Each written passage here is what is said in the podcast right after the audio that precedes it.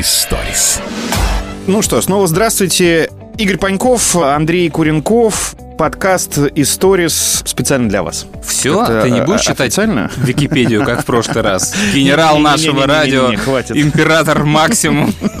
Я когда слушал наш подкаст, э, ну вообще я редко себя слушал по радио, да, м, записи. Хотя нам все руководители говорили, что нужно себя слушать, учиться там на своих ошибках. э, Ну как-то, ну, не знаю, не получалось или еще что-то. А тут я переслушал наш подкаст первый, наверное, раз пять или шесть, и я, я понимаю, в какие моменты нужно было вот так сказать, что вот это не нужно было делать. Ну как-то, видимо, это само придет, и подкаст наш я все-таки буду слушать, в отличие от эфиров.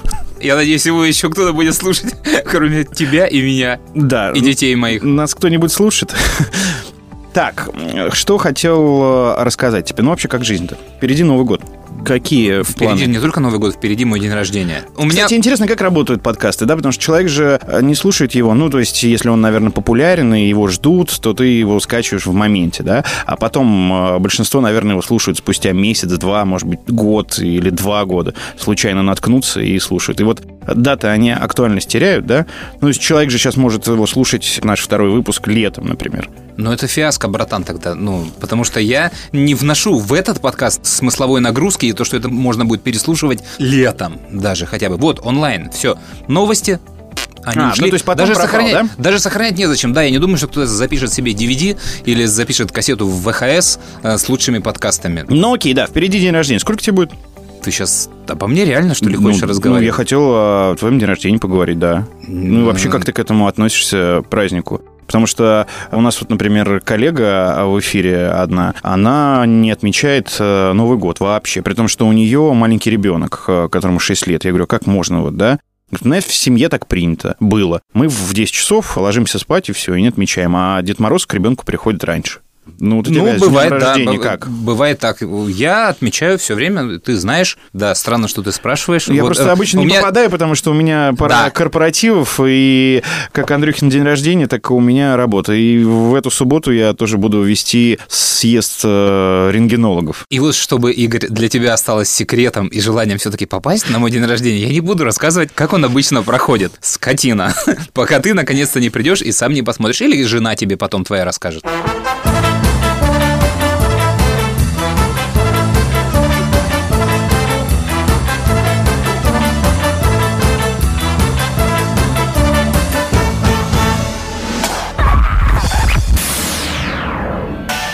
Историс. К нам тут приходил Куклачев. Ты с ним знаком вообще? Где-то пересекался, нет? Нет, То есть для, для меня Куклачев это всегда э, был, э, ну, какой-то вот клоун, да, такой добрый э, дядька. И я вообще ничего про него не знал. А он типа нет?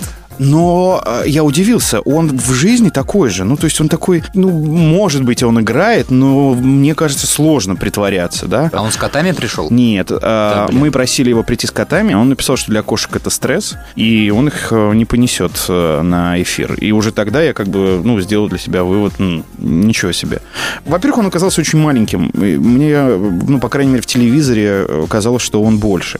А, Во-вторых, он сразу же сходу профессионально начал рекламировать все, что происходит у него в театре, у его детей, потому что у него, значит, дочь э, сейчас ставит одно представление, сын, значит, кошачий балет впервые будет ставить, э, потому что В он... большом? а, Кирилл Серебренников? Не помню где. Но э, точно я запомнил кошачий балет. Причем у них э, м, такие названия смешные. Вот, например, у нас сейчас в ДК Горбунова будет мюзикл, который называется «Мяугли». И- Ключи от каламбурошной. Да, и любые названия вот э, разных э, представлений, э, они вот очень смешно обыграны, естественно, через мяу, через кошек, кис, брысь и так далее. Пельмени им пишут. И они в Горбушке делали концерт, э, они Рок? э, в театре в своем постоянно делают э, выступления. На нашествие их И позовите. еще гастролируют. Я уверен, что он не поедет, потому что на мой вопрос, выступает ли он на корпоративах, он сказал, что два раза в жизни всего выступал, и ему это неинтересно. Один раз э, у каких-то бандитов э, в 90-х в квартире, а другой С раз... котами? Да, с котами. А другой раз он летал э, ну, ну, куда-то на остров, не помню, э, в Европу. Э, Причем всей группой, и тогда самолеты летали на этот остров раз в неделю, им пришлось неделю там жить. А котов можно было перевозить? Сейчас сложно Да, в самолетах котов с котами. можно перевозить было тогда, и их не взвешивали. Мне другая история понравилась. Он рассказывал, как все начиналось с этим театром, и что там в 90-х э, ему дали это помещение, и они там начали делать ремонт, и буквально через несколько дней приходит э, братва. И говорит, тут наше помещение, у нас здесь будет казино. Он говорит, как, вот у меня все документы, ничего не волнует, э, будет казино здесь. Он испугался, ну, с его слов, э, забил окна и двери и попросил убежище у своего друга, он какой-то владелец, то ли директор всех цирков э, в Лондоне был, или в Англии вообще, и улетел туда. И он жил там, я не помню, сколько месяцев, по-моему, 8 месяцев он там жил, и он рассказывал историю, что ему стало скучно, и он решил организовать там кошачье представление. А так как кошек там нет, он пошел на улицу их ловить. Я говорю, а как вы ловили этих кошек? И вот тут просто история, которая меня разорвала. Он говорит, ну а как? Я брал коробочку, туда э, клал корм, и такая крышечка была. Ко- Котенок забегал, бах, коробка закрывалась, и я его забирал. А вот этот директор всех э, цирков э, в Лондоне, он э, просил его отпускать э, тех кошек, у которых есть ошейник, потому что за это в Лондоне ругают. И он говорит, я 18 кошек наловил, быстро их выучил и выступал с ними там, и пользовалось шоу популярностью. Я сейчас прокручиваю в голове образ Куклачев, Куклачев, Куклачев и понимаю, что у меня нету никакой картинки, кроме фильма «Выше радуги». Более того, там его сын играет. Представление с котами. Я не там- смотрел, по-моему. Не смотрел? Я у него спрашивал, кстати, пахнет ли в театре кошками. Он говорит, что приходили после всех этих скандалов, когда его обвинили в том, что он издевается над кошками, приходили какие-то организации, съемочные группы, и он показывал все им э, там, свои а, а, апартаменты, владения. И, типа, когда они пришли, кошки побежали сразу к нему. И он говорит, ну вот видите, Пап, Юра, Да, Юра, да. Юра. Разве если бы я над ними издевался, они бы бежали так ко мне и радовались? И у них везде там то ли мрамор, то ли еще что-то, поэтому легко моется и якобы не пахнет. А кошки сами висят в гамаках. А ты был на представлении Нет, когда-нибудь ни разу не был. Нет? Нет. Там знаешь, что самое страшное? И вот просто пусть все запомнят, кто туда поведет. Там уходить нужно за две минуты до конца представления. Потому что после представления они выносят котят на продажу. Ну, у них А, там да постоянно что? завод работает. Да. И это начинается разрыв. То есть, понимаешь, полный зал детей, и дети так хотят котенка. Ну, Начинается нытье, купи, купи, родители, которые не хотят. Эти сотрудники настаивают, это жесть. Еще смешную историю он рассказывал. Они сотрудничают с Вискас, Сам. и э, мы у него в эфире спросили, э, а какой самый лучший корм? Он, я вам потом скажу, потому что лучший корм это педигри, а так как э, мы сотрудничаем с Вискас, я не могу так говорить, потому что от Вискас у нас кошки дристали. Поэтому мы их больше не кормим вискас. Но при этом везде у них там реклама вискас. Говорят, не повезет, если черный кот дорогу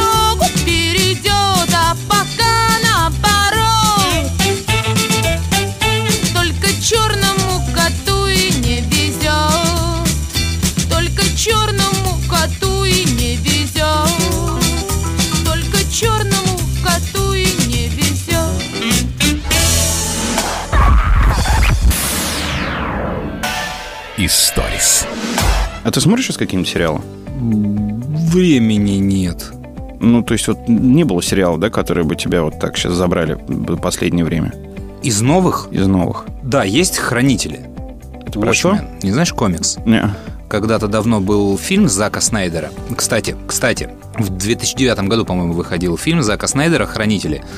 Это довольно известный и мрачный комикс, и в фильме там есть персонаж доктор Манхэттен, которого играли несколько человек. Лицо одного, Билли Крудап, его играл, а тело другого. Ну, такое часто бывает, знаешь, там Дарт Вейдера там один играл, второе лицо показывал, третий озвучивал. Мгм. Такой сборный персонаж. Когда лицо подходит, а фигура не очень. И вот там в какой-то момент фигуру доктора Манхэттена нужно было такого атлетичного телосложения, и для этого пригласили дублера. Вот этого дублера поснимали, все отправили, где-то там в титрах он даже указан. И через некоторое время этот парень занялся блогингом. И он снимал видео о том, как он ловко убегает от электрички. И он не убежал от нее. Электричка догнала его. И его перемолола насмерть. Но это И этого- выложили? И этого видео нет. Нет. Ну, там сразу изъяли, убрали, а может, перемолола GoPro-шку вместе с костями, и там нечего было показывать. Какая веселая история. И я, да, и я узнал ее. э, То есть это произошло примерно через два месяца после того, когда я сделал программу об этом фильме, саундтрек. И у меня нету этого в программе. И выходит вот эта бомбическая новость. Я готов был переделать эту программу, там вот только ради этого выпустить еще раз ее в эфир, но в итоге что там руки не дошли, я забыл. и- Надо дописать. А, щ- да, сейчас Сейчас сериал... она по-новому заиграет. Да, сейчас вышел сериал, и история эта всплыла заново, и ее сейчас все муссируют. Я прям несколько сериалов смотрю сейчас, ну так, когда тоже время появляется. У меня «Викинги», я не знаю, помнишь ты их? э, Конечно. Смотрел, да? Да. Мне очень нравится. Там сейчас Данила Козловский. Ну, я не могу, вот правда не могу. Он вроде как органичен, да, но его так много, там две серии вышло пока. Ну, не знаю, вот не заходит он мне как-то вот. Такие харизматичные были вот герои, так классно подобраны в предыдущих э, сезонах, а он вот на меня никакое впечатление не произвел. Ты знаешь, я на «Викингах» сформулировал для себя формулу смотрения сериалов.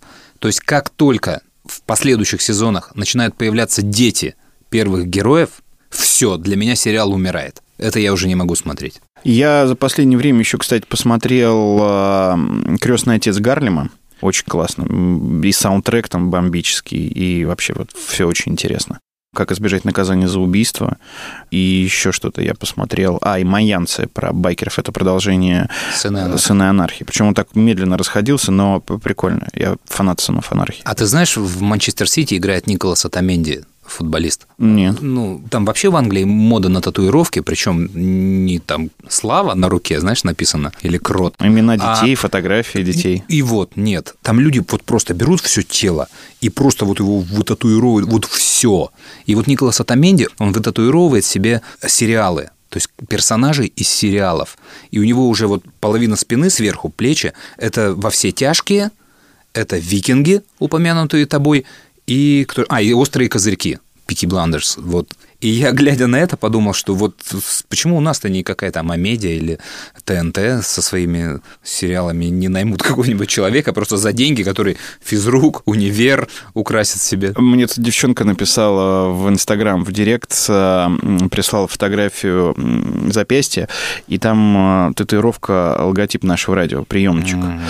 И я говорю, очень красиво, классно. Вы так сильно любите наше радио. Деньги да, да, я очень люблю наше радио. А не могли бы вы мне бесплатно подарить билеты на нашествие за эту татуировку? Ну, я нашим отправил в промо-отдел, они, в общем-то, согласились. Это круто, да, это здорово. Только ты сейчас скажи, что не нужно так делать, а то сейчас тебе после эфира Да 50 пусть тысяч. все бьют себе. Хороший промо получится. Ты знаешь, я сейчас, говоря про татуировки по сериалам, подумал, что это единственное, для чего могут пригодиться сериалы телеканала СТС. Потому что, ну, мне кажется, если они найдут человека, который вытатуирует себе всех их Кухня. героев на спине. Ну, ладно, кухня хорошо, она как-то более-менее зачетная. Не, вся остальная вот эта шняга. Воронины, что там еще есть. Вот представляешь, человека воронинами спина, у которого вытатуирована. То есть я настолько не люблю канал СТС, ну, вот зачем эти люди существуют? Я не очень понимаю. Вот есть ТНТ, есть СТС, да? И вот ТНТ чуваки работают, придумывают форматы, новые сериалы, каналы. А СТС это, это прям как мусорка такая. То есть у ТНТ выходит новый проект, а у СТС новость, у них кадровые перестановки. Этот пересел, занял вот пост какой-то там. То есть у них только такие новости. У них не бывает новости о каком-то гениальном контенте. Они схантили у ТНТ Светлакова и Незлобина, Ну, которые они полтора года занимались. им отдали их. Да, ну, я думаю, э, ТНТ сбрасывает старый балласт, но, понимаешь, Незлобин и Светлый пришли на СТС, и за полтора года, за два года чуваки сделали э, «Слава богу, ты пришел» и «Форт Боярд». Это прям, это, это что за креатив, ребята? Давайте будку гласности вернем. Мне, Что- кстати, не что понравилось, Знак как Шнуров качества. ведет Форт Боярд. Да ужас. Ну, может ну быть, я какой, потому Игорь, что помню... 2019 Да, год? Ну а, какой Форт старый, Боярд? Там даже вот старец Фура, карлики, ну вот все другие. Я просто м, рассказывал тебе историю про мой спор с Боном и татуировку. Ну, я знаю историю, да, что у него продолжение было? А, да, было продолжение. Ну, для тех, кто не знает, э, мы с моим коллегой по эфиру на нашем радио поспорили на татуировку, нырну я в э, прорубь в крещении или не нырну. Если я нырял, он делает татуировку на копчике себе с моим именем и фамилией. Собственно, я нырнул в этом году, и он сделал татуировку. И написал э, Гарри Паньков. Причем, знаешь, таким шрифтом, как Гарри Поттер. И мы во вторник э, снимали и записывали новогодний эфир утреннего шоу из бани. И мы были в Сандунах. У нас была специальная отдельная комната, из которой мы сделали студию. У нас был новогодний стол, мы пили настоящий алкоголь, и снимали видео для сайта и записывали звук. И в какой-то момент э, генеральный директор бани говорит, Ребят, ну давайте, может быть, вы для кадра сходите э, там, в другой разряд, а мы в высшем разряде снимали, где «Брат 2» снимался. А Вот эта сцена в бане, когда Да-да. они там сидят, и Первая. девчонки, да. И мы, значит, заходим в парную, и я иду за Сашей, а у него сзади мое имя и фамилия, и все, естественно, смотрят. И мне так стало смешно. А Он еще лег на живот, э, чтобы я его попарил. Я говорю, слушай, я не могу, у меня просто веник в руках не держится. И второй раз, когда он заходил, и когда выходил, он веником э, прикрывал поясницу. И так передвигался по бане и сказал, что все, больше я в баню не пойду. Потому что он э, с этой татуировкой уже в, Доми- в Доминикане отдыхал, но там как-то люди не очень э, внимание обращали. А тут просто все мужики, знаешь, на копчике. Еще если бы они знали, э, что это мое имя и моя фамилия, это бы вдвойне было смешно. А какие условия он когда это будет убирать? Он не будет убирать. А у нас не было Никогда? условий. Да, он хочет это забить как-то там, Ну ну, да, каким-то в виду, рисунком, но он выводить не будет. Ну, так он решил. Знаю я своих друзей, чернить неловко, но ты мне ближе, роднее от того, что моя вернее твоя татуировка много лучше и красивше, чем его. Что моя вернее твоя татуировка много лучше и красивше, чем его.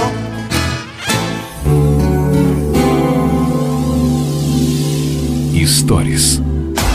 Слушай, а про день рождения-то, кстати, Да, Я- Андрюха, кстати, сколько ты отработал на нашем радио? я тебя сначала поздравляю с двадцаткой. А, Давай я спасибо. обниму а я даже. тебя поздравляю, потому что когда я пришел на наше радио, ты уже там несколько лет работал. Спасибо, но а, это вот как... Я-то тебя по праву поздравляю. То есть, понимаешь, я тебя поздравляю с днем рождения, а ты меня сейчас поздравляешь как с днем рождения сына. Знаешь, есть такая дурацкая традиция, я ее ненавижу. Когда А, звонят, когда поздравляют. родители поздравляют? Да, да, да, когда, ой, поздравляю тебя с рождением твоего сына. Вот, ну, как-то вот, ну, и тот сын, это, наверное, ближе, да, то есть вот Мише Козыреву, наверное, наше радио это сын. Причем для Миши Козырева сейчас, ну, то, что сейчас происходит с нашим радио, это как будто у него сына э, ювенальная юстиция забрала, и он не, не имеет права с ним общаться.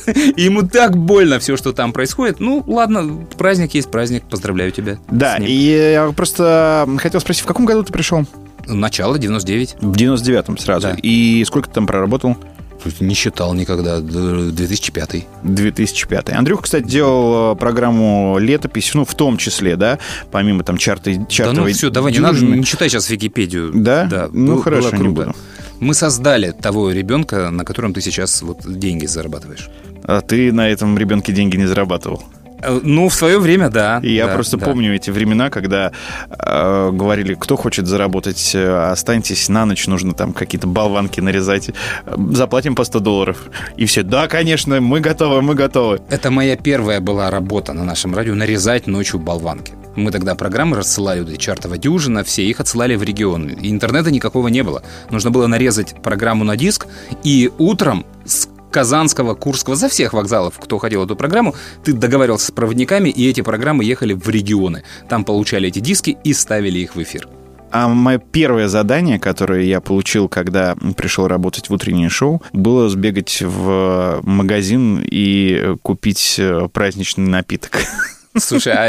И я, и я это делал на протяжении года, наверное. Слушай, а просто. ты же не сразу занялся утренним шоу. Какие же у тебя были до этого задания? Не, я сначала пришел и расшифровывал интервью, ну, как и Вот. все, да, и я помню момент, когда мне дали диск э, домой, чтобы я дома его расшифровал, хотя это было против правил, и на нем было написано наше радио, ну, то есть такой логотип и приемчик, и просто там интервью такое-то, номер диска.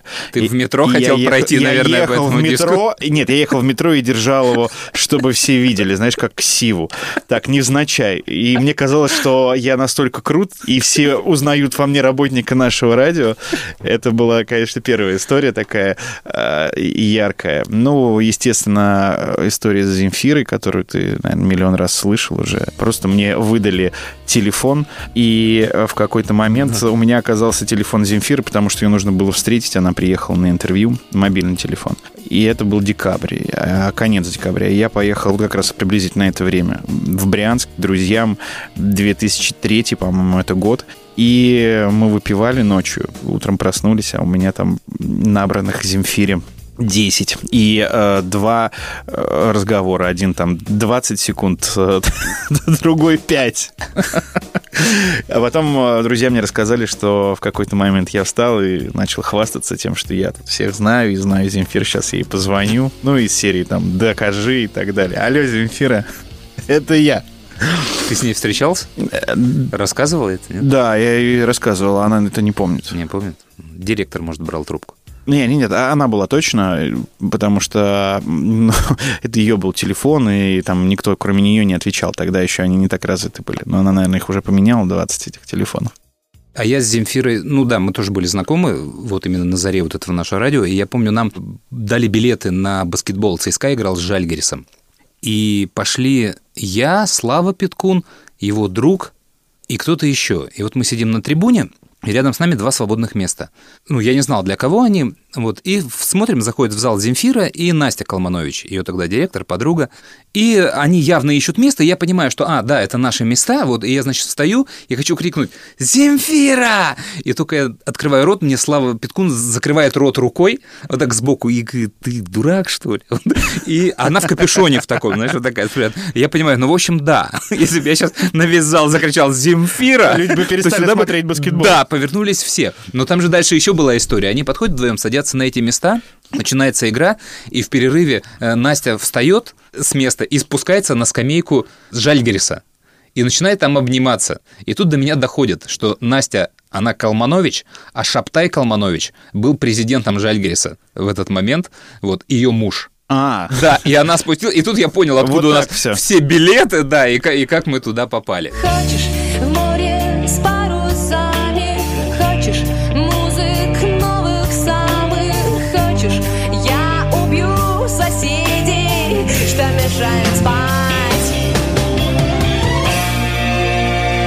А у тебя есть какая-нибудь история, знаешь, вот яркая, связанная с нашим радио? Я понимаю, что за столько лет их там много было, и мы можем отдельный подкаст записать Это про точно. наше Э, радио с, это? с воспоминаниями. Я Чтобы- думаю, его будет э, приятно послушать тем, кто там э, когда-либо работал. Потому что у каждого есть э, из вот старых сотрудников нашего радио, которые там сейчас не работают уже, ну, может быть, Таня Борисова, наверное, вот из самых главных сторожил. Остальные уже Слушай, у меня есть- в, других местах. У меня есть история про Таню Борисову. Я помню первый раз, когда она пришла на наше радио, и она у Бори Барабанова в отделе работала. Да, конечно, истории миллион. Тут хоть э, подкаст делай, как это было. Но Миша уже делает, э, как все начиналось А, как на все начиналось, да, да, да, дожде. да, да. И что было дальше? Смотри, как два. Надо, надо им кроссовер какой-нибудь сделать. Миша в гостях у ребят. Бу-бу-бу-бу-бу-бу. Что тут рассказать? А, а, ты знаешь, я когда пришел на наше радио, у меня почему-то никогда не было пиетета к звездам. То есть мне было неинтересно сфотографироваться там с Кинчевым, с Шевчуком, с кем угодно. Мне это вообще никак не приличало. И все, что я им был должен, я потом выразил в программе «Летопись». Это была моя мечта с детства, и я сделал ее для своих друзей, с которыми мы все это в 80-х слушали, на гитарах играли. Но э, когда я познакомился с Гришковцом, с Женей, вот это почему-то меня вштырило. И я понимаю сейчас почему. Потому что когда приехал Женя Гришковец, он не был Гришковцом, вот сейчас, как его все знают. Это был просто начинающий драматург из Кемерово. И его не знал никто. И ну, ну, мы сходили на спектакль, я был очень потрясен. Он познакомился с Мишей Козыревым, и в какой-то момент возникла идея сделать первый аудиоспектакль «Как я съел собаку». И это поручили делать мне, я делал этот спектакль, это было очень круто, офигенный опыт, тогда еще не было никаких аудиокниг. И потом мы делали рубрику для, для эфира с ним. Она называлась «Детали», может быть, ты ее помнишь. То есть он рассказывал маленькие миниатюрки, Нет, я уже пришел позже. да? А Да. Он рассказывал маленькие миниатюрки, которые впоследствии стали частью спектакля, вошли в книги его и так далее. Но в то время он специально придумал, разбил их на маленькие полутораминутные отрезки, и мы думали, как это подавать. То есть в эфире это в итоге звучало вот так. Евгений Гришковец. Детали. Случаются такие дни, когда ты ложишься спать и думаешь, вот хороший был день, у тебя все получилось. И вот такой день, в один из таких дней, Я спустился в метро и ехал уже домой. И ехал туда, в дальний предел этого огромного города, и наш поезд уже пересек кольцевую. Напротив меня сидела женщина, рядом с ней э, спала, видимо, ее дочка, девочка лет восьми. Вдруг в вагон вошел человек, ну такой типичный человек, э, в помятых брюках, в пиджаке помятом, в наградном кармане много ручек, в руках какая-то авоська, старый портфель в другой. И он начал сразу же говорить о том, что продали всю Россию за доллары и начал называть фамилии, цифры. Э, Люди, которые продавали Россию в его списке, смешались вот давно умершие с ныне живущими и здравствующими. Кто-то попросил его говорить потише, он наоборот прибавил громкости. Я подошел к нему, наклонился к нему и сказал. И вдруг сам удивился своей интонацией. Какая-то такая получилась тихая, правильная интонация, в которой звучала уверенность и мудрость, которой у меня на самом деле нет. Я сказал ему, знаете, я с вами совершенно согласен, вы молодец, так и надо их всех обличать. Но вот девочка, она же ведь ни в чем не виновата, она ничего еще не успела продать в своей жизни. Пусть спит. Он посмотрел на девочку, на меня, приблизил свое лицо к моему и сказал, отравили Россию ядовитыми шприцами. Два раза коротко кивнул и на следующей станции вышел. А я ехал, ехал в дальний предел этого города и был доволен собой. Но вариантов, как это подать, была куча. То есть мы придумывали с Мишей, то есть мы меняли. Вопрос был, например, в подкладе. То есть озвучивает ли все бабушка, идет по кухне, чавкает, то есть подкладывать да, звуки. Или же, например, подкладывать сверчков или треск костра. То есть место, где он рассказывает эту историю, чтобы такую атмосферу создавать. А потом, как это подавать в эфир между песнями. То есть был вариант, э, как пристыковывать песни. Или подкладывать начало песни под его текст. Вот. И один из любимых вариантов вот из моих, э, вот он был вот такой. Евгений Гришковец. Детали. Как же страшно, когда тебя будет утром. Точнее, не будет, ты сам просыпаешься ровно за минуту до того, как должны тебя разбудить. Вот проснулся, и как бы и спишь, и не спишь. А тебе лет немного. Ты учишься в классе в шестом. И тебе надо вставать и идти в школу. А зима, утро, темно. И до ближайших каникул еще. Потому что последние недавно закончились. И вот ты проснулся за минуту до того, как должны тебя разбудить, спишь и не спишь, и слушаешь, что там происходит в квартире, а там родители ходят по коридору, вот там на кухне что-то делают, хлопают холодильником, открывают воду, звякают посудой, радио включают, вот эти утренние радостные песни по радио. И ты слушаешь, они там чем-то занимаются, и думаешь, ага, может они там сейчас так вот сильно заняты, может быть они сегодня забудут меня разбудить?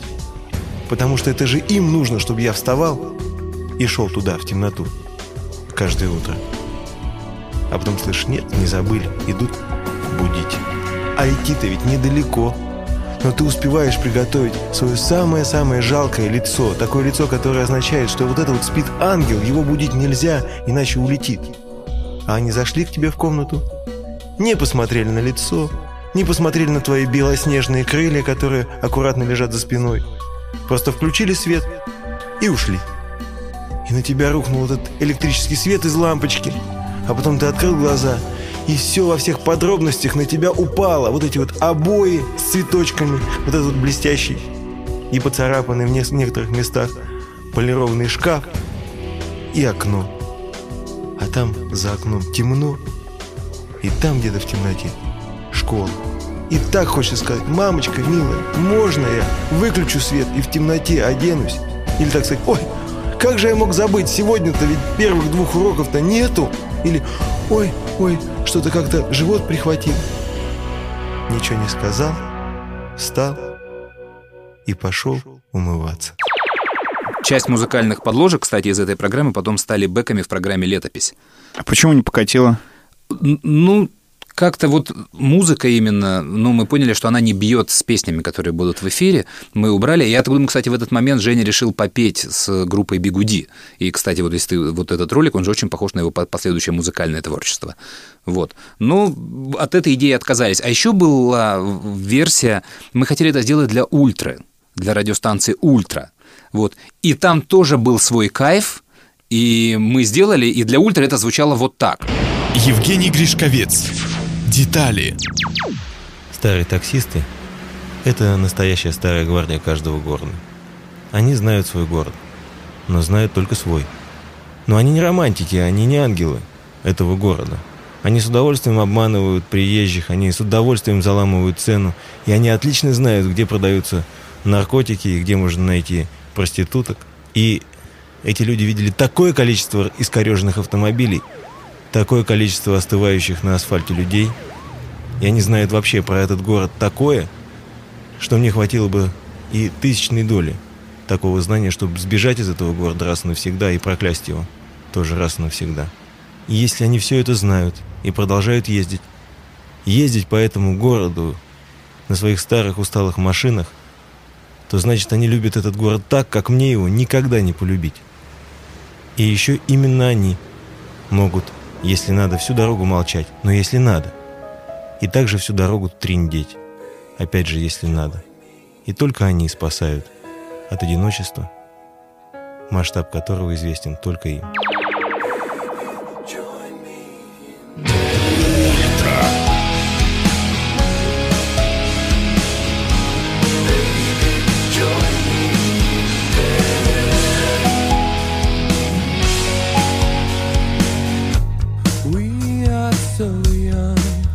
Ну и, в общем, это тоже не покатило, но по понятной причине, потому что, ну, Гришковец и все вот эти вот истории, они плохо ассоциируются с иностранными песнями, не сливаются, и от этой идеи мы отказались, ну и в итоге стало как стало. Вот. И вот я это помню, потому что это было круто, это такой творческий процесс, полноправным участником которого ты являешься, ты видишь, как рождается продукт, ты предлагаешь свои идеи, Поэтому я этой работой очень горжусь, и ну, по уровню она бьет, наверное, ну, только с квартетом. Кстати, по поводу квартета, все же ты писал, да? Ну, а, а, ты собирал а, вот все эти черновики и Да, прочие там да, программы да, вместе да, с ним. Потому да. что я когда пришел, для меня квартеты, они еще не были звездами. Я, я их, правда, не знал. Ну, то есть то, что они делали для нашем радио, я знал. Мне было это очень смешно. Вот их юмор, он вот в тот момент, ну и сейчас тоже, да, я как бы вырос вместе с ними. Мне их юмор очень нравится. Я люблю все их спектакли, я люблю все их фильмы, и, ну, искренне люблю квартеты. И вот то, что они делали для нашего радио, мне казалось, что это просто невероятно круто. И вот если я когда-нибудь хоть что-нибудь подобное сделаю, то вот я стану профессионалом. Ага. Потому что столько там вот было этих э, смешных историй, столько было записей, так как это все было креативно, интересно и это же было вот действительно авторское, потому что раньше как радиостанции делали? Отслушивали, э, собственно, западные радиостанции и адаптировали любые рубрики, идеи, программы под наши эфиры, выдавая их как бы за свои идеи. До сих пор даже эти все э, ходы используются На этом был нашими ролик радиостанциями. «Доброе утро, уважаемые». Да, где э, Sync назывались ролики. Да. Это я не помню, что рекламировали, но это прям Где перед- Нонна Гришаева да, была, да? передрали один в один. А что с квартетом-то как? Слушай, Есть какие-нибудь истории связанные? Боя, ты с ним в футбол играешь до сих пор? Нет, я не играю. Уже нет? Мы уже старые, да. То есть они играют, а я уже старый. И с квартетом ты вот сейчас, кстати, не попал, потому что мне тепло вспоминать про квартет, когда мы делали спектакль «День радио». Вот это было круто. Там же все ролики, джинглы, музыка, это вот все я упаковывал. Я это делал ночами. Я три дня перед премьерой жил на работе. То есть я- у меня был спальник, я доделывал, я раскладывал спальник на полу, ложился спать, потому что ночью могли прилететь правки какие-то. Вот. И я спал около компьютера, просыпался три дня ровно. А И- вот э, до сих пор они используют э, Да, это же да, оформление, да? да, Или да, оно да, менялось да, там да. потом? Нет, оно там оно менялось чуть-чуть, но они имена используют те же для новых актеров и диджеев, чтобы не менять эти джинглы. Диджей Дим, диджей Макс. И даже вот я три дня не спал перед премьерой, и они, гады, перед премьерой, не ребята, это был, по-моему, даже это был Миша. И они говорят, ну ты же не хочешь, наверное, на премьеру, ты же устал и поедешь домой отсыпаться. Я говорю, нет, я хочу на премьеру на самые лучшие места. Слушай, я же только сейчас сообразил. Двое ведущих. Максим. Один знает тему, другой не знает, а Максим. до эфира три секунды. Господи. боясь а ничего. если я не Максим, успею давай. тебе сказать Максим. тему, то тебя же Максим. уволят с работы, потому что до эфира-то Ты две жить секунды, хочешь, я господи. Ну что же нам делать? Ты же не Максим, знаешь, о чем говорить Максим, сейчас в эфире. А до говорю. эфира уже одна секунда, господи. Мы все умрем, эфир! Как бы радио 109,9. сколько? 109 и 9. А, ну то есть 118. Нет, 109 и 9. Не, ну я и говорю, 118. Нет, просто 109 и 9. Да ну вас, дураки. Как бы радио 109 и 9. Радио для умных. Ты был Ну, на примере, и- да? Да, я был на премьере. Вот. И, собственно, эту работу я любил. А вот то, что описываешь ты, э, производство рубрик, я не любил. И вот это первый раз, когда я понял, что юмор на поток делать очень сложно. Ну, это конвейер был, да? Да, да, и они приходили, и я уже заранее, во-первых, они всегда прощелкивали все дедлайны. Они не могли прийти вовремя. То есть мне все время приходилось их ждать. У меня сразу заваливалось расписание. И то есть, когда они приходили читать свои шутки, я уже был к ним предрасположен негативно. А в итоге мне все это еще и не нравилось. В общем, они когда читали это все для микрофона, они все время смотрели за стекло и говорят, скотина, ты специально не смеешься? Ты себя как-то заставляешь это делать? А я им говорю, да нет, я не заставляю, это не смешно. Наши черновики. Из архивов нашего радио. Черновики группы «Машина времени» к песне «Синяя птица». Строка. Мы в такие шагали дали, что не очень-то и дойдешь. Варианты. Мы такие теряли деньги, что не очень-то и найдешь. Мы с такими порою спали, что не очень-то и уснешь. Мы такую порою пили, что не очень-то и попьешь. Мы такое однажды ели, что не ели потом три дня. Пожимали такие руки, что не очень-то и пожмешь. Пожинали такие плоды, что не очень-то и пожнешь. Мы такие видали виды, что в гробу я их всех видал. Мы в такие ныряли ныри, что не очень-то и нырнешь. Мы в такие входили входы, что и входами не назвать. Мы в такие влезали лазы, что потом вырезали нас. Мы в такое порой вступали, что похуже КПСС. Нас однажды послали нафиг, до сих пор мы туда идем. Я говорю, это, это несложно придумывать. Вот эти все ваши... И, и я не знаю, на ходу... Слушал ли Жак Ширак «Сдобший дуб»? Вот помнишь, там были вот эти Да-да-да-да-да. набросы? Вот, это... И сейчас, наверное, тебе показалось, что это было в эфире. Нет, это не было. Это я вот сейчас придумал на ходу. То есть я им всегда вот это вот набрасывал. Они говорили, это не смешно. Я говорю, вот, ну и у вас точно так же не смешно. И когда они потом делали, они выпускали диск, с лучшими рубриками, они CDR или что там было, DVD, может быть, они там в буклете даже про меня какую-то гадость написали, что... Ну, там же нужно было написать, кто автор э, сведения всего вот этого, и они что там написали, типа того, что... а, и вот Андрей Куренков, который, скотина, э, портил нам настроение, все это выслушивал, монтировал и вообще нас никак не поддерживал. Слушай, нам нужно рубрику сделать с квартетом И и Сторис. И сторис. Классная идея. Над костром пролетает снежинка, как огромный седой вертолет. Историс. У меня есть э, еще одна история, она связана с Мишей Козыревым и моим первым походом к нему э, просить э, о повышении зарплаты. Потому что, когда я пришел, я, во-первых, ну, наверное, месяцев 7 или 8 работал без зарплаты. Я жил тогда у тети в Сергеевом Посаде, и тогда еще не ходили экспрессы, поэтому нужно было добираться там из серии 3 часа на электричке, потом еще от вокзала нужно было на автобусе ехать, и я приезжал там ночью и спал буквально час или два, и мне нужно было обратно уезжать, чтобы м, успеть на утренний эфир, приехать к там 6.30, там, ну, максимум к 7 часам, потому что в 7 уже начиналось шоу. Я иногда оставался на трех вокзалах и ночевал там. Я знал всех местных жителей, и я ночевал, ну, фактически жил, потому что просто потом уставал э, и не успевал на последний автобус, э, и я жил на вокзале. Слава богу, э, на радио был душ, приезжал рано утром, принимал душ и начинал работать. Потом у меня была зарплата 100 долларов, как сейчас помню. Ее, естественно, не хватало. Я не мог себе ни комнату снять, там, на еду не хватало, там, а родители мне не могли помогать. Приходилось как-то там выкручиваться, где-то подрабатывать, курьером и так далее. И вот э, в какой-то момент э, я набрался смелости и своему там непосредственному начальнику говорю, Андрюх, ну вот, э, ну не могу я, да, я очень хочу, я стараюсь, ты же видишь. Он говорит, да, я вижу, но нужно, чтобы Миша принял это решение, сходи к нему. И я, значит, поднимаюсь к Мише, а для меня Миша это, ну, знаешь, был, э, ну, бог, ну, вот реально бог. И э, я очень его боялся. То есть я одного взгляда его боялся. И мне нужно было прийти к нему в кабинет, Тогда у него Наташка Табачкова э, была секретарем, а она очень добрый человек. Она снимала это напряжение, правда, да, перед входом в Она кабинет? очень добрый человек. Это как-то силы придавало. Да. Ей было всех жалко, и меня в том числе, потому что парень приехал из Брянска, там, ты помнишь, как я был одет, как я выглядел, дрищ такой. И, в общем, да, я сидел час, наверное, ждал Мишу, потому что у него там то встречи, то еще что-то, и в какой-то момент, а я так понимаю, что он даже не очень понимал, кто я. Ну, то есть он видел меня, э, ну, наверное, какой-то продюсер там, да, э, который работает там в продюсерском отделе. Но, в принципе, мое имя, я уверен, он в тот момент не знал еще даже. И я захожу к нему в кабинет, а там недалеко от, э, от офиса, ну, прям в этом же офисе на Спартаковской был ресторан «Венеция». Это дорогущий Конечно. итальянский ресторан. И перед Мишей э, такой поднос. И там разные морепродукты, э, разные овощи, ну, то есть просто такое ассорти. И он ест. И у Миши всегда на руках были такие очень красивые перстни. Ну, и Когти. сейчас они, да, Ко- когти, когти. да. И, значит, в какой-то момент он кусает черри, помидор, и вот эта струя... И съедает кольцо? Нет, струя сока летит мне в глаз, а я понимаю, что я не ел уже, наверное, сутки, потому что денег на еду у меня не хватало. Ты поймал ее ртом? Денег не хватало у меня.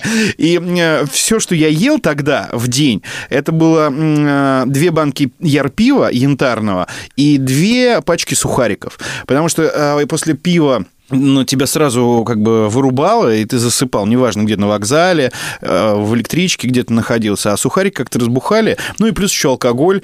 э, Ну, в общем, помогало мне это тогда справляться с моими финансовыми проблемами. Вот. И Миша, значит, вот со всей вот этой грацией своей в образе э, выслушал меня. Я ему, Дуримар. да, я ему рассказал про то, как мне тяжело, что я делаю, кто я и так далее. Он выслушал и... Хочешь помидор? Э, Нет. А я глотал- Не устрицу. Нет, я глотал слюни. Я даже таких продуктов тогда еще не знал, ну, которые у него лежали. Ну, я овощи-то я видел эти в кино. Вот. Последний раз. А те морепродукты, которые были у него на вот этом подносе, я и не знал, там, что это, как это едят и так далее. И он выслушал меня и говорит, что, понимаешь, старик, э, сейчас очень э, сложная ситуация на станции, э, ну, рынок падает, денег не хватает. Я бы рад, я бы рад, но не могу. Вот у меня тоже есть свое начальство, я должен нести определенные результаты, там, давай, вот попозже вернемся к этому. Но у меня для тебя кое-что есть. Я думаю, ну, сейчас что же это? Может быть, какая-то подработка где-то еще. Он достает э, два билета на ночных снайперов и говорит, сходи со своей девушкой. Я это помню просто, вот, э, как вчера это было. И тогда э, еще были развиты эти бартерные отношения с разными э, ресторанами там, и так далее. И нам выдавали талоны иногда. Бифитр тогда был еще, и Китория. И вот там я отрывался, потому что у нас часто проходили эти креативные собрания в Якитории. Когда ты Да, приходишь, да, да, да. ты не знаешь, я первый раз, когда пришел, и у нас сидит весь креативный отдел, мы должны что-то были придумать. И люди заказывают страницами, просто страницами. И, э, а я, когда принесли воду для рук, я ее начал пить. Я подумал, что это уже какой-то суп. Вот в маленьком блюдце таком, да? А что делать с полотенцем, я вообще не знал. На меня Есть. все так посмотрели, и потом уже мы несколько раз приходили туда, я освоился, но у меня все равно не было денег сходить туда самому или там пригласить девушку в Якиторию. Но вот эта история с Мишей, она у меня вот до сих пор перед глазами. Миш, привет, кстати, если вдруг как-то до тебя это дойдет, и ты это услышишь. Спасибо большое, что поверил в меня и взял меня на работу. Ты расскажи, кто ты, потому что он так и не помнит, кто А, ты да, сейчас. я Игорь Паньков. А он, кстати, может подкаст делать, мне кажется, из того, вот как, как люди рассказывать про личности, как они приходили к нему просить денег. Потому что и я ходил по этому маршруту, и диджеи все туда ходили, то есть у всех был этот Мне транспорт. интересно, у кого-то это получалось? Да, у меня получилось. Э, У единственного. Не, ну, я про всех не знал, ну, ну, у меня это железно получилось, потому что когда э, я придумал программу «Летопись», э, ну, это было условие просто, то есть вот есть этот проект, вот я готов его делать, но и вот ряд там, и да, Миша пошел мне навстречу, то есть тут вопросов нет. А про билет еще вот так же, вот так же тогда приходила группа Би-2 к нам, мы очень сильно дружили, но они тогда не были нужны никому, и это сейчас они с Мишей очень прям друзья-друзья, а тогда, ну, просто вот начальник, директор, музыканты, никаких проблем, никакой дружбы особо не было, и они приехали такие, ну, вдвоем, как студенты, знаешь, они ходили, и вот заехали они к нам на Макаренко, и мы что-то поговорили с ними, и выясняется, что вечером концерт аукциона, а им нравится группа, и я подхожу к Мише, говорю, слушай, Миш, там, ну, ребята бедвашники, им аукцион нравится, вот давай, я видел, у тебя вот билеты есть, пусть ходят. Миша, да? Я смотрю, у него на столе лежат, значит, проходки, вездеходы в горбуху. И вот эти билеты там в портер или куда-то там танцевальные, пять штук. И он так смотрит, значит, так на вездеходке, на... и дает мне в итоге билеты. А я точно знаю, что он не идет. И он не будет там вечером. Вот. И я на следующий день... Они там, там так и остались вот эти вот проходки. Но мы взяли 4 билета, прекрасно сходили с ребятами на концерт. Я тогда сходил на все концерты, э, которые только проходили, потому что как раз вот этих билетов чего-чего, а их было много. Пустите синицу на верную смерть Пусть ее приласкает свобода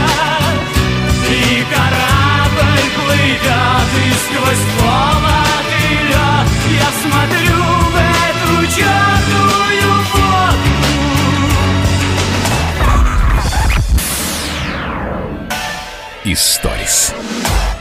Я тебе про кино еще... Я в кино хожу, и все свободное время у меня сжирают кинофильмы. А То ты есть не я на смотрю, кинотеатр я смотрю, ходишь? Да. Ну, ты ходишь в кино, там, и из 10 фильмов тебе один, наверное, нравится. А почему Да, именно в нет, кинотеатре? ну- Мне дома нормально э, смотрятся фильмы там. Слушай, ну у меня работа, во-первых, я делаю ряд программ про кино. И мне нужно как-то ну, побыстрее реагировать на это, отсматривать. Плюс я не люблю этот эффект, когда все рассказано, обшучено в соцсетях, где ты не можешь от этого спрятаться. Рецензии Да-да-да. написаны, а говорят- и это, это сильно убивает. Ты должен быстрее посмотреть, чтобы свое мнение составить. И я просто давно тебе хотел сказать, ты не смотрел фильм «Сияние 2»? «Доктор Сон», который называется. По Стивену Кингу? Да, да, Не, да. я вообще не Нет? люблю. Тебе просто понравится. Там одну из отрицательных ролей играет Денис Никифоров. Да ладно. Да, и ты ему передай и сам посмотри. Мне кажется, вам будет смешно. Он Мне- справился? Мне весь фильм хотелось сказать «Удачного боя, брат!» А, а потом его убили. И еще я посмотрел эту нашу вот фантастику, на которую все ставили «Аванпост». А, Про это который по Матч ТВ рекламировали? Да, который где только не рекламировали. Да, ну, там нас. он как-то интегрирован в Да, в да, фильм. да, да, да, да, да, да, да. Вот и, э, к сожалению, там, там главная роль играет Света Иванова, актриса.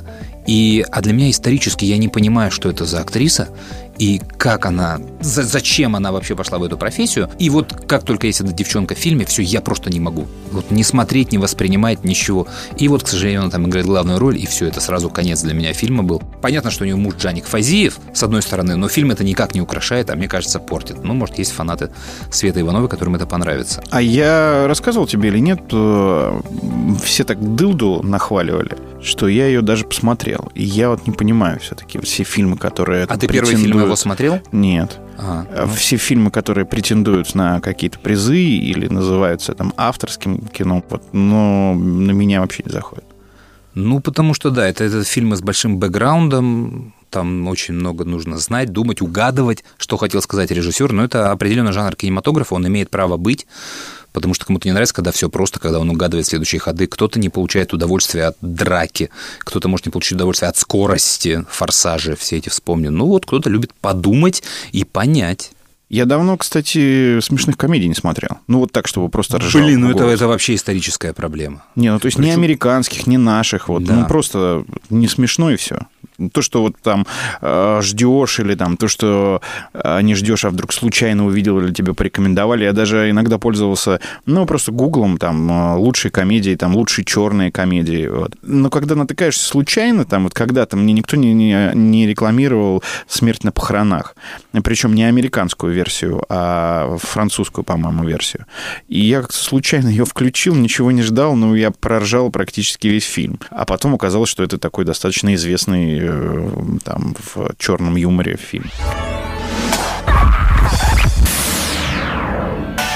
Историс. Слушай, я тут ходил на футбол, на российский футбол. Я болельщик, я игрок, но я очень равнодушен к чемпионату России. Меня пригласили в в VIP-ложу, VIP-историю на «Спартак» сходить, посмотреть. И я пошел посмотреть, как это все работает. То есть я много ходил, но в 80-е и 90-е. То есть пластиковые сиденья, холодные стадионы, вся эта история. Я ходил на «Локомотив», когда его построили новый. Мне понравилось, но на обычные места. И тут я пошел посмотреть, как сейчас у нас работает вот этот хваленный европейский сервис, как он к нам пришел. А ты ходил именно в ложу или просто вот там серебряный вип у них есть, э, где Платину. общая такая зона фуршетная, Да, там вот напитки, сюда. алкоголь и так далее. Просто Платина. там есть еще Платина. кабинки Нет, отдельно. нет, не в кабинке. Я вот в этот платиновый сектор. Ну, мне понравилось, мне все понравилось, здорово, хорошо, что это есть, прекрасно смотреть. Э, Стадион отличный. Э, Меня смутило то, что в перерыве из 15 минут я 5 провел в очереди в туалет. То есть вот в этом платиновом випе с именными сидениями, там, знаешь, там можешь купить себе табличку. Не только в Центральном парке это можно сделать, можно на стадионе «Спартак». И А, ну, то своему есть месту- моя э, фамилия и мое имя да, ну, будет, да? ну да, не просто табличку ты купил, а ты место это купила, но за тобой много лет ты там ставишь табличку. Вот. И из 15 минут 5 я провожу в очереди в туалет. И это, кстати, единственное, наверное, заведение. Первый раз в жизни я вижу заведение, когда очередь в женский туалет, ее просто не существует. Ну, ты же знаешь на всех концертах, да? Это Ну, Во невозможно. всех ресторанах, если есть раздельные туалеты. Да, то и в во всех клубах, да. А тут ее просто нет, а в мужской очередь. И я реально треть перерыва, я... Ну как так-то, ребят? В этом... Причем там не одно очко, ну там ряд такой, там куча писсуаров, там туалетов. Ну и вот, вот это очень мне было странно. И, ну, в общем, стадион хороший у Спартака, футбол прекрасный. Но запомнил я почему-то, что у Спартака мало очков.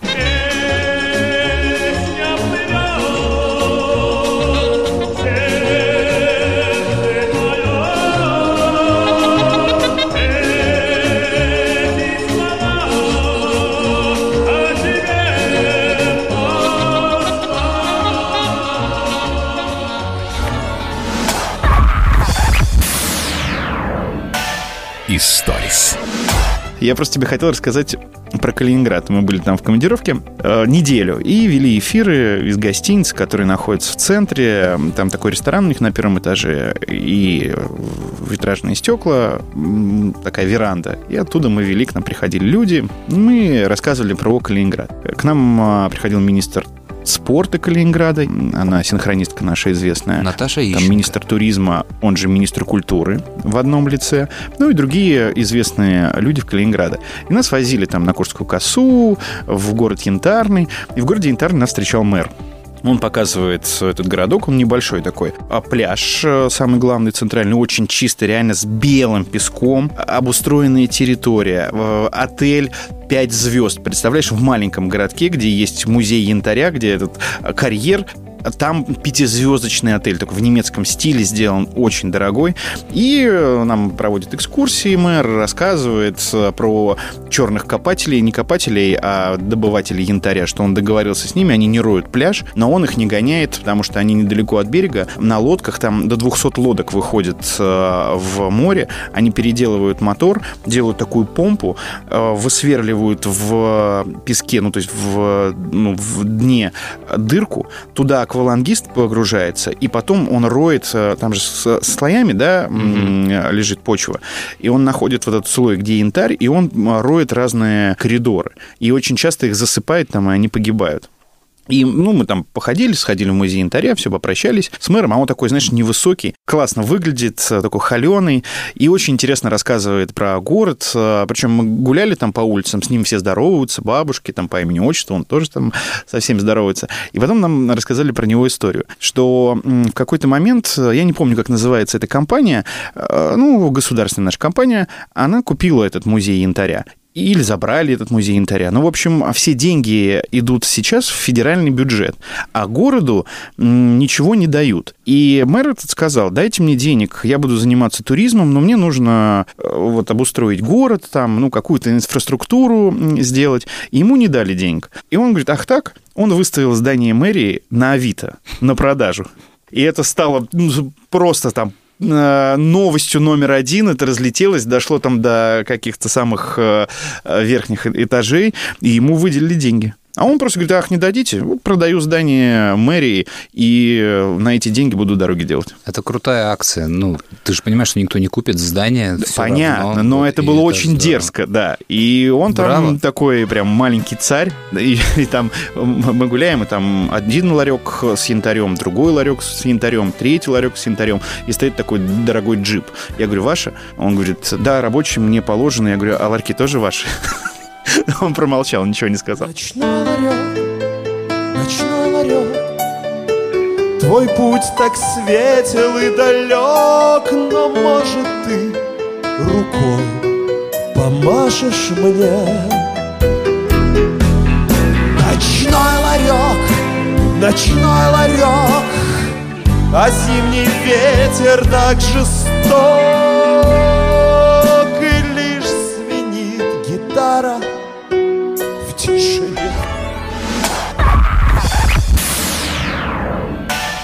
Историс.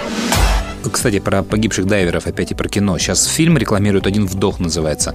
Он про девчонку нашу, знаменитую королеву фридайвинга ее назвали. Да, я знаю. 40 лет она занялась. Знаешь, да, и в 2015 году она погибла. То Я видел у кого-то в Фейсбуке, по-моему, Макса Лагашкина, он э, рекламировал э, вот этот фильм. Да, Она вот погибла, я и- не знал этой истории. Да, она, она поте- ну, пропала без вести, ну, то есть погрузилась и не вернулась, и тело не нашли. И, конечно, это вот страшно. То есть я посмотрел этот ролик, и меня просто на 30 минут выбило от следующего фильма, потому что я думал, это же некая история, и, видимо, они будут это героизировать несколько, потому что там сюжет в том, что, и это на самом деле так было, она занялась этим в 40 лет, чтобы уйти от депрессии.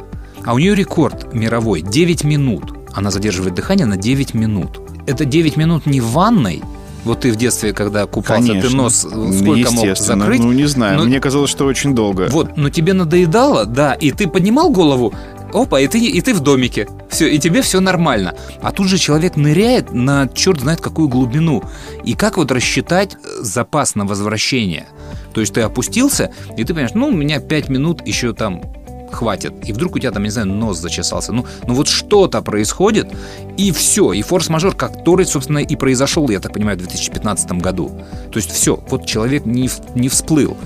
И это, конечно, вот интересно, как они эту историю сделают, потому что вот героизация вот этого способа ухода от депрессии вдруг тоже так кто-то о, а буду я дайвером. И он не станет королевой фридайвинга, а он очень быстро закончит свою карьеру, потому что он неправильно это все рассчитает. Вот неправильно это погружение, не хватит ему вот, это без акваланга. И прям вот интересно, что же А мне интересно, как он а, в прокате пройдет, потому Ну. что история самая классная, да, и когда есть вот э, исторические примеры, да, и люди делают э, по ним фильмы, э, ну, понятное дело, да, кажется, что, ну, почему американцы там снимают про своих героев, да, неважно, герой это войны или герой там бандит, да, там мафиози, но они снимают, у них получается интересно, и люди смотрят, а у нас вот, когда снимают что-то похожее на основанное на реальных событиях, вот никогда я не заходила. Есть, Слушай, ну тут не нужно быть Нострадамусом, и я тебе сразу могу сказать, что фильм провалится в прокате, и никто не пойдет на него. Ну, в первую очередь, не пойдет от того, что я тебе рассказал сейчас. То есть от той проблемы, которую фильм ставит. Это никому не интересно, не будут люди смотреть. Ты, наверное, встречал а, в интернете а, периодически мелькает пост про а, мужчину, который спас а, 20 человек из автобуса. Шаварш Карапетян. Конечно. Да, да, вот да. а, про эту историю сняли фильм. Нет. Хотя, может быть, она настолько короткая, что там сильно ее не получится как-то развить. Но в любом случае, да, это вот просто как факт а, в Фейсбуке. И ты читаешь его и думаешь, да, вот это герой, и все, и дальше листаешь. И также вот с этой историей, да, интересно, наверное, красивые съемки будут, но вот так, чтобы это стало массовым, не знаю. Да, конечно, это, безусловно, киноистория, и нужно экранизировать, но э, на выходе это будет фильм, в который нужно внести неправду, билетритизировать историю. И начнутся опять споры. Было это, не было, можно так менять, нельзя. Ну, вот как движение вверх. И это все, что вот принесет фильм, мне кажется. Ну, мне, Потому кстати, что- «Движение вверх» понравился. Я вот с удовольствием его посмотрел. Там было все классно. Вот все эти комментарии по поводу того, что сверху раньше в баскетболе не забивали, это Слушай, баскетбол, там, и баскет- так далее. там баскетбол снят блестяще. То есть тут вообще вопросов нет. И нужно было снимать именно так, чтобы зрелищность была. Но просто понимаешь, когда у тебя человек инвалид, а там вообще сборная была инвалидов. Один слепой, да, у второго сердце.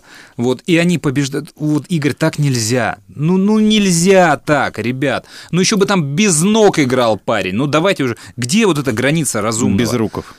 Да, там, там и так, там и так драматизма хватает в этой истории. Зачем вот еще вот это вот приумножать нужно? Тут я, не знаю, не согласен с тобой. Ну, в общем, давай, с днем рождения наше радио, с днем рождения тебя. Да, С и с днем рождения меня. тебя, Да, Андрюх, да, да, спасибо. А как И- тебя угораздило в день рождения нашего радио родиться? Я старался. Я, я все знал заранее. Но я обещаю тебе, что наш подкаст не будет посвящен судьбе нашего радио. И мы не будем Ну, при- просто- к твоей работе прицепляться. К вот так моей и знай. работе ты столько историй сейчас вспомнил, которые люди никогда бы нигде не услышали, если бы ты их не рассказал в этом подкасте. А обычно это все происходит как раз, когда мы собираемся вместе вот с старой командой, да, нашего радио на каких-то пьянках. На моем дне Да, рождения. Или вот на дне рождения у Андрюхи, и, соответственно, все это вспоминаем. Согласен, да. Но не больше одной истории. Давай договоримся в будущем за раз. Договорились. Все. Слушай, знаешь этот анекдот? Вот э, собрал лев всех зверей и смотрит, среди них стоит Бузова. Моя подруга в юго Давно не дула с юга Холода гонят по кругу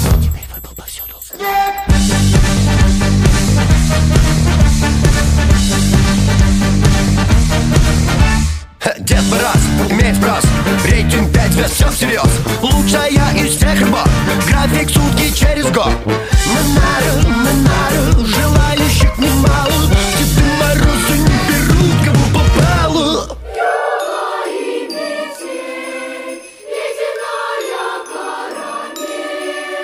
На Новый год. Дед Мороз Луч год. Дед Мороз О май год. Дед Мороз Скажите, кто? Дед Мороз Дед Мороз не показывает слез Раз году он решит любой вопрос